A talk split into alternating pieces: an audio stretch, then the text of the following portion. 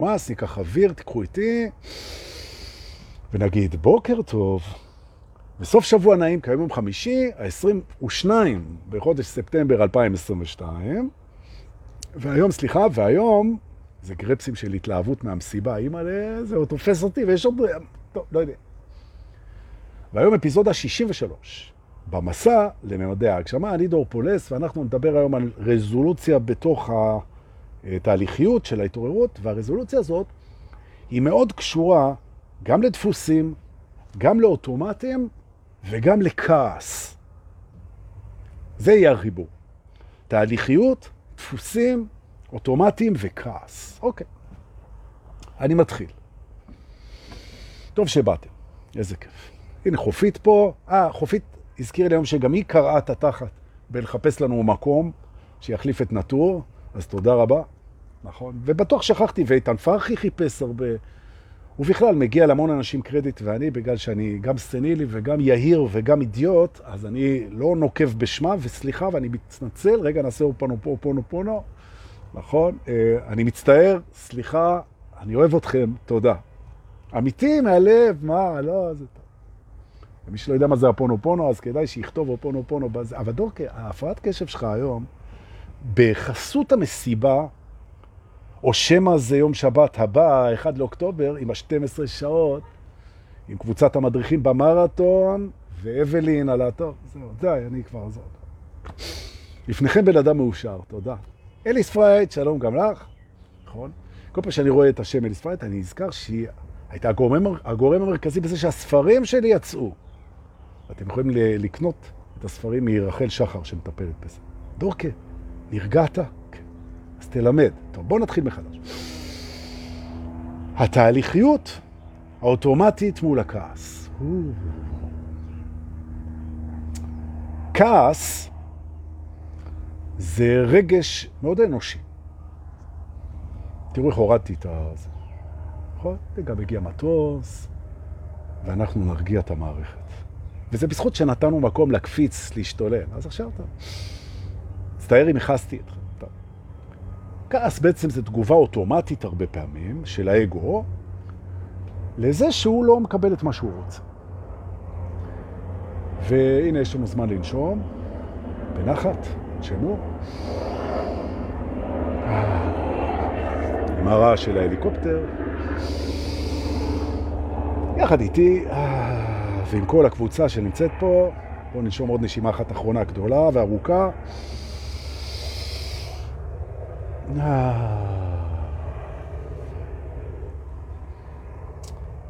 האגו בשלבי ההתפתחות שלו כבר בגיל מאוד קטן, הוא בעצם מגיב על זה שהדברים לא נראים לו, בעצם הרצון שלו לא מתממש.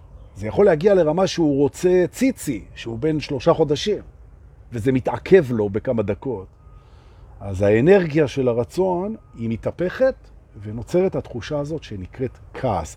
ובעצם כעס זה סוג של התנגדות, סוג של התנגדות, שבעצם מביע את אי סביעות רצונו ממצב. זאת צורה של התנגדות, נכון.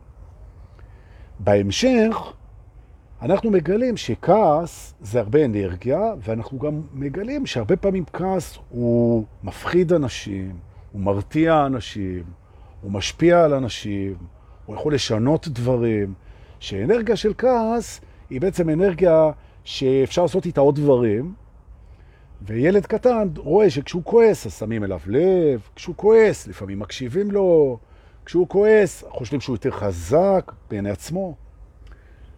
ובעצם נהיה לנו איזה רומן כזה. עם מה אנחנו עושים עם הכעס? אחר כך אנחנו גם מגלים שלכעס יש מלא חסרונות. גם זה בתוך התהליכיות. שאולי כעס הוא איזה סוג של עוצמה, ואולי לפעמים שמים אלינו לב, ולפעמים אפילו אנחנו משיגים את מה שאנחנו רוצים בגלל הכעס. אבל לאט לאט אנחנו מגלים שכעס מרחיק מאיתנו אנשים, שכעס מרחיק מאיתנו את עצמנו הרבה פעמים, שכעס משבש את דעתנו, שכשאנחנו כועסים אנחנו רואים את הדברים לא נכון, שכעס זה דבר שלפעמים מייצר נידוי חברתי, שכעס לא טוב לבריאות, נכון? שכעס הוא הרבה פעמים לא במקום, שכעס הוא תוצר של אשמה, ואנחנו לא רוצים להיות שיפוטיים, שהוא תוצר של גזר דין של אשמה, והתהליכיות לאורך השנים מנהלת רומן מאוד מורכב עם הדבר הזה שנקרא כעס. ומאחר שאתם uh, נמצאים בסודות האמת הנצחית של הטרנס, הקבוצה שלנו, ואתם במסלול התעוררות רוחנית, כל אחד איפה שהוא נמצא כרגע, אז כדאי לדבר גם על התחנות היותר מתקדמות במערכת היחסים עם הכעס, היותר מתקדמות. רק נבוא ונגיד שכל הלימוד שלנו בתוך המערכת של ההתעוררות מול הנושא שנקרא כעס, היא לרגע לא נועדה לשלול או להגביל את החוויה והתחושה. זאת אומרת, אין שום בעיה, ההפך, כדאי להרגיש את הכעס, לתת לו מקום אפילו גדול, כן? לכבד אותו, אפילו להקשיב לו. זאת אומרת, אין לנו, ואני עוד מה, מה שאני אגיד עוד מעט יכעיס את האגו שלכם, יש לזה מקום. זאת אומרת, כתחושה, כחוויה.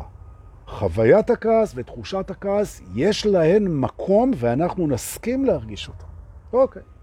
Having said that, עכשיו בואו נתחיל לעבוד. מה שקורה זה שלפעמים יש לנו כזה כעס גדול, החוויה היא נורא חזקה, שהמערכת מתחילה להגן על עצמה מפני הכעס שהיא בעצמה מייצרת. אני רוצה להגיד את זה עוד פעם.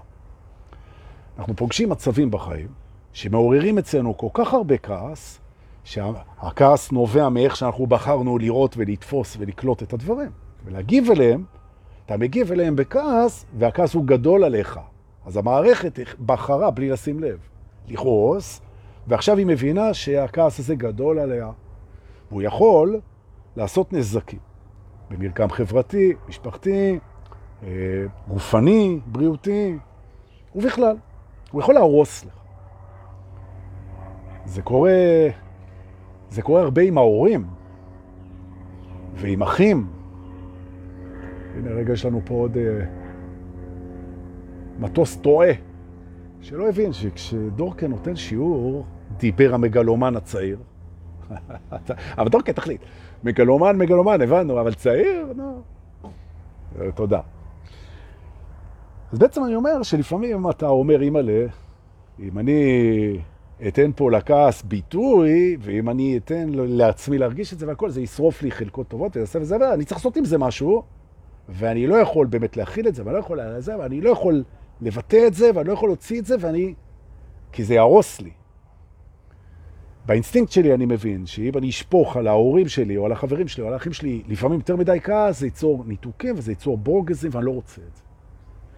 ואז בעצם לפניי שתי דרכים שהן בתהליכיות, הן די מוקדמות בגיל שלנו. זאת אומרת, אנחנו בשתי, שני כלים שיש לנו בגיל יחסית, יחסית מוקדם.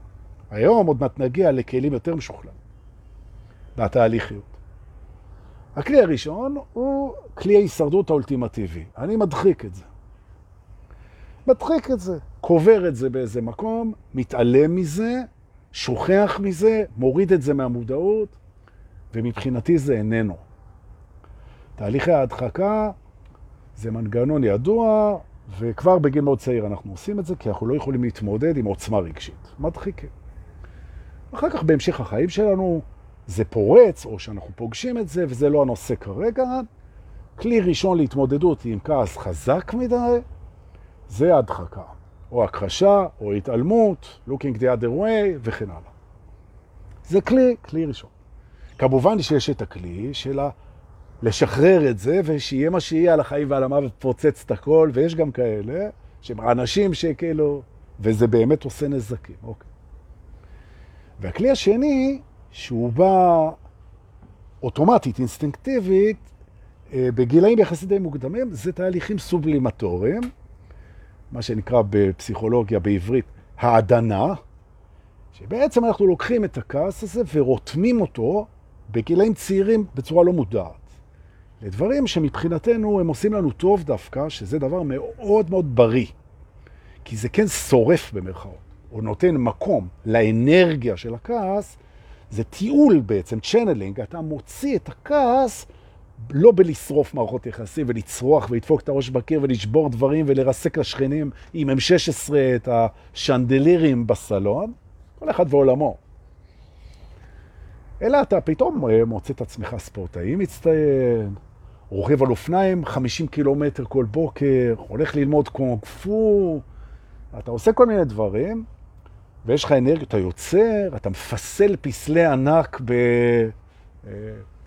סקרפס, איך אומרים? בשאריות מתכת, אתה, יש כל מיני דברים, אתה מתחרה בסקי, אתה עושה כל מיני דברים. ובעצם אתה רותם את האנרגיה של הכעס שיושב שם, במקום בלהרוס, דווקא בלעשות משהו טוב, בשבילך סובלימציה.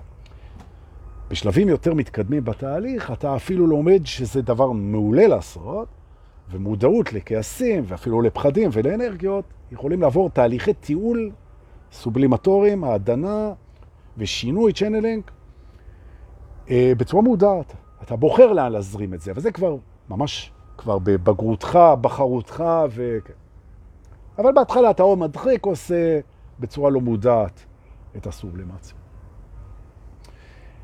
בשלבים יותר מתקדמים של החיים, כבר אנחנו מדברים על אה, גילאי 30 אה, וצפונה, שאנשים מתחילים להתעסק עם עצמם באמת, כאילו, נפתח להם, נפתחות להם הצ'קרות, נפתח הספק לגבי אמיתות הדברים, חיפוש אחרי אמת, אה, בעצם בגידת אה, החוקים והנורמות כדבר שהוא מבטיח את מה שהוא מבטיח, אה, בעצם קריסת המערכת הקודמת כמשהו שאנחנו באמת מאמינים בו, ובחינה מחודשת של כל המערכות. הרבה אנשים מגיעים למשברים, מגיעים לטיפולים, וזה מצוין. מגיעים לטיפולים, מגיעים לדרכים, מגיעים לסדנאות, מגיעים לחקר עצמי, שאלת מי אני. ולאט לאט אנחנו מתחילים להבין שהרבה דפוסים שלנו אוטומטיים, והרבה תהליכים, והרבה מערכות יחסים, והרבה החלטות ובחירות ומהלכים, יוצאים מהמקומות האלה של הכעס שהודחק, או שהוטמע, או שהוכחש, או שזכה להתעלמות, ופתאום אנחנו מגלים את כל התהליך שנקרא טריגרים, שפתאום דבר אחד מסוגל לקחת אותנו למקומות מאוד מפתיעים, וזה הרבה פעמים על אנרגיה של כעס, ולא רק כעס. בכלל יש לנו הרבה דברים שאנחנו לא יכולים להכיל בילדותנו, זה יכול להיות לפעמים עצב מאוד מאוד גדול, אני אומר מניסיון שלי, שהוא גדול עליך, ואתה קובר אותו, ואחרי זה אתה פוגש את זה, וכן הלאה. זה יכול להיות מלא דברים. זה יכול להיות אה, חרדות נטישה, חרדות נטישה, אה, וכאלה. אבל אה, כל זה זה יופי. עד עכשיו, פחות או יותר, אנחנו מכירים את העניין. ועכשיו אנחנו מתקרבים לדבר, כי אני הרי איני פסיכולוג, תודה, תודה. למרות שאני בת זוגי פסיכולוג, כן? יש לנו רגע סירנה, זה זמן טוב לנשום. תנשמו, תנשמו כמה יותר לנשום.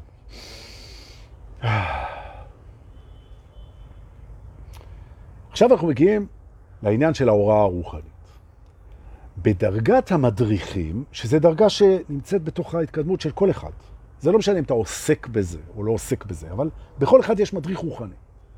כשאתה מתחבר למדריך הרוחני שלך, אתה מגלה בתוך התהליכיות, ואתה מגלה את זה ברמת החוויה, לא רק ברמת הידיעה. שכל הדברים שאתה כעסת עליהם, וכל האנשים שאתה נורא כעסת וזעמת עליהם, הם כולם, בלי יוצא מן הכלל, כולם, היו ליהוק גאוני שלך. ושכל התהליכים שהצבנו אותך והכיסו אותך והדחקת והתמודדת וטריגריזציה והכל, זה הכל היה מסלול ההכשרה שלך, וזה היה מדויק והיית חייב את זה. וזו תפיסה רוחנית לכן אמרתי שאני אעצבן את האגו. כי אנשים שהם לא במקום הזה, הם לא יקבלו את זה, וזה בסדר. הם אפילו יכעסו עליי שאני אומר להם את זה, שמה שהכעיס אותם כל כך, וכל הכעס שלהם זה היה מצוין בשבילם, והם עוד יגידו על זה תודה. זה מכעיס אותם, אל תדאגו. אתם עוד תגידו לי תודה על זה שהכעסתי אתכם כשאמרתי את זה. נכון. נכון. מה דורקי, אתה מתנסה עלינו? ממש לא. ממש לא. אבל אפשר לראות את זה ככה, ותשאלו את עצמכם למה אתם בוחרים לראות את זה ככה. בכלל, תשאלו את עצמכם, למה אתם בוחרים לראות מה שאתם רואים? כי הרי אפשר לראות את זה אחרת, אבל זה שייך לשיעורי הפרספקטיבה, וזה לא יהיה היום. נכון. למרות שנזכיר את זה במרתון. אי אפשר בלי, כן?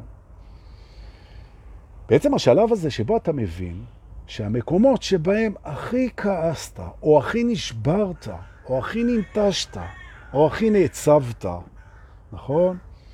או שהיית חסר, או הכי טראומטי אפילו.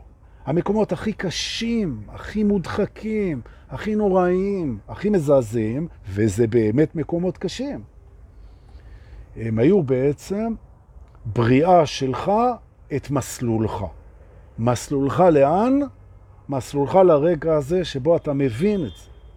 שכל מה שקרה לך אתה בראת כדי להגיע לרגע שבו תבין שכל מה שקרה לך אתה בראת. למה בראת? כי זה משרת את היעד שלך. והיעד שלך מורכב משני חלקים. אחד זה שאתה תבין את זה, שכל מה שקורה קורה לטובתך ואתה בראת אותו, הסכמת עליו, חתמת עליו בהסכם הקרמטי שלך, טרם הגיעך לממד הזה, או במקביל, זה לא משנה. כי טרם יש רק בתוך הממד הזה. במקביל זה בקוונטי, הכל קורה בו זמני. והחלק השני יותר מעניין, שמאחר שאתה באבולוציה למקום שבעצם אמור להיות מסוגל ליצור ולברוא גן עדן, ואני ארחיב על זה מאוד במרתון, מאוד אני ארחיב על זה, מאחר שאתה בדרך לדבר הזה, אם תרצה, הוא בר אלוהי, אם תרצה, חשוב מאוד שכעסים, פחדים, שברים, לחצים, ייאוש ושאר מחשבות ורגשות שיש להם את כל המקום שבעולם פה, יזכו למקום ולחמלה ולאהבה ולהכרה ולהכלה, אבל לא ינהלו את הבריאה ואת היצירה שלך. וזה המקום, זה בתוך המערכת שלך, זה המקום שפה אתה פתאום מבין שהכעס שלך, שפגשת והדחקת, והטריגרים שמציפים אותו, והנזקים שזה עשה, וכל הדבר הזה, נועד ללמד אותך לתת לזה מקום, להכיל את זה, להיות בחמלה, לראות את זה אצל אנשים אחרים גם, לתת לזה בעצם את האהבה שזה צריך ולהבין מה זה מלמד. וזה מלמד אותך מאיפה ליצור ומאיפה לברוא ומאיפה לפעול, וכדאי מאוד שאתה תגיע למקום שבו כל הדברים האלה יש להם את המקום והאהבה והחמלה, אבל הם לא בוראים ויוצרים ופועלים את חייך. ושם יושבת ההסמכה שלך בעצם, בעיני עצמך. שהמקום שממנו אתה בורא, פועל ויוצר, הוא נקי באהבה, הוא נקי, הוא אהבה נקייה. המקום שממנו אתה מרגיש וחי וחווה הוא דואלי לגמרי. יש טוב ויש רע, יש חושך ויש אור, יש כאב ויש עונג, ויש כעס, ויש ייאוש, ויש הכל. זה בחוויה הדואלית, באשליה, בתופעה. בכוונה, ביצירה, בבריאה, בפעולה, אהבה מזוקקת. טעויות יש תמיד, לומדים מהן. אני מסכם. זאת אומרת, אם אנחנו מסתכלים על כעס, בין אם הוא מודחק ובין אם הוא לא מודחק, בין אם הוא מוכחש ובין אם הוא מתורגת מלשון טריגר, אנחנו יכולים להסתכל על זה מהמקום של אותנטיות, פשוט להביע אותו כמו תינוק. אני כועס, אז אני נהיה אדום ואני צועק. נכון? אני יכול לעשות לו סובלימציה ולתעל אותו לפעולה שעושה טוב. נכון? אני יכול להדחיק אותו ולהכחיש אותו, כי אני לא יכול כרגע לטפל בו, ומותר אבל אחר כך תהיה לזה טריגריזציה כדי שזה יצוף ויטופל. שוב, יכול להיות מטופל כאנרגיה בתהליכי ההדנה וצ'נלינג, טיול, או יכול להיות מטופל בדרכים אחרות, או יכולים לעלות להלאה, להבין מה הוא מלמד. הוא מלמד שהוא תוצר שיפוטי, אני לא רוצה לשפוט, ובכל זאת אני חש את התחושה, אבל לא מצדיק ומאשים ושופט עלינו. או שאני בא ואני אומר, תודה, תודה, תודה, זה בוחן את הפעולה, יצירה ובריאה שלי, שהיא לא מושפעת מהמקום הזה, למרות הטריגרים. ממש, מקום גבוה, אני בהודעה על כל השיעור הזה, והללויה, איזה יופי, נכון? מדהים. ואז מה שאנחנו רואים, שאנחנו מזמנים לעצמנו בעצם אינספקציה, הסתכלות פנימית, בחינה, שבעצם אנחנו מוכנים להתמודד עם הכעס הבא שלנו על כל המדרג. לראות את זה, גם מה הדחקנו, גם מה הכחשנו, גם מה התעלמנו, גם מה תיעלנו, גם מה העדנו, גם מה בחרנו, גם מה... וכן הלאה וכן הלאה, עד להודעה המוחלטת על כל הלא רצוי, וזה מכין אותנו לאט לאט לבריאה, פעולה ויצירה מזוקקת ככל שניתן. וטעויות תמיד יהיו, ואנחנו לא מושלמים, ויהיו נפילות, ויהיו אי הצלחות, ואנחנו בני אדם, ואנחנו מורכבים, מורכבים, ואין לנו ציפייה להיות רק הדבר הזה, ואנחנו בטח לא מושלמים, ואפשר לנשום ולהירגע ולא לכעוס על עצמנו, או שכן, ואז להפעיל את זה כל המערכת. יש? יופי. במרתון ביום שבת הבא, 1 באוקטובר, 2022, בתשע בבוקר אל תאחרו, תירשמו אצל שרון רותם המהממת.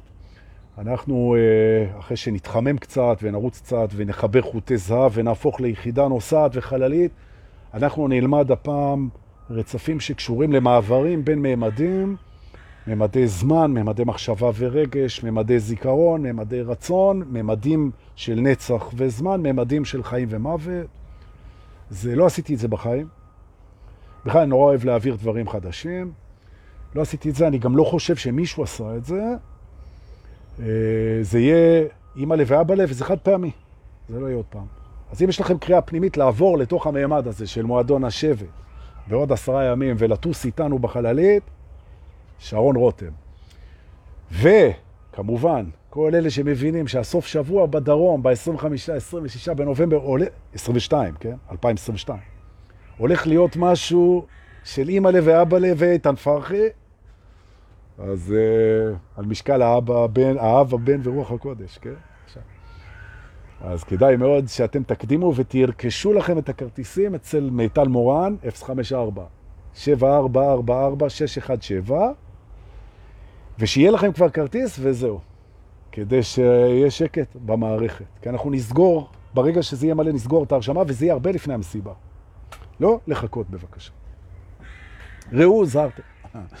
נכון. שיהיה לנו אה, סוף שבוע מדהים, יהיה לנו, ממש ככה. רוצה להגיד לכם תודה על זה שאתם שולחים במתנה, בביט ובפייבוק כסף לשנה החדשה ועל השיעורים. תודה, תודה, חיממתם את ליבי, נורא כיף. ואלה מכם שלא שולחים כסף, אז לפחות שתפו. ואם אתם לא שולחים כסף ולא משתפים, אז אנחנו, יש לנו חשבון, ואני אגיע לביתכם. When it's least, least expected. טוב, משהו כזה, לא יצא לי. רציתי, אוקיי, polish your English, זה... חברים, שיהיה לנו המשך יום מענג, תודה רבה שבאתם. חיבוקים ונשיקות, שתפו בבקשה. להתראות.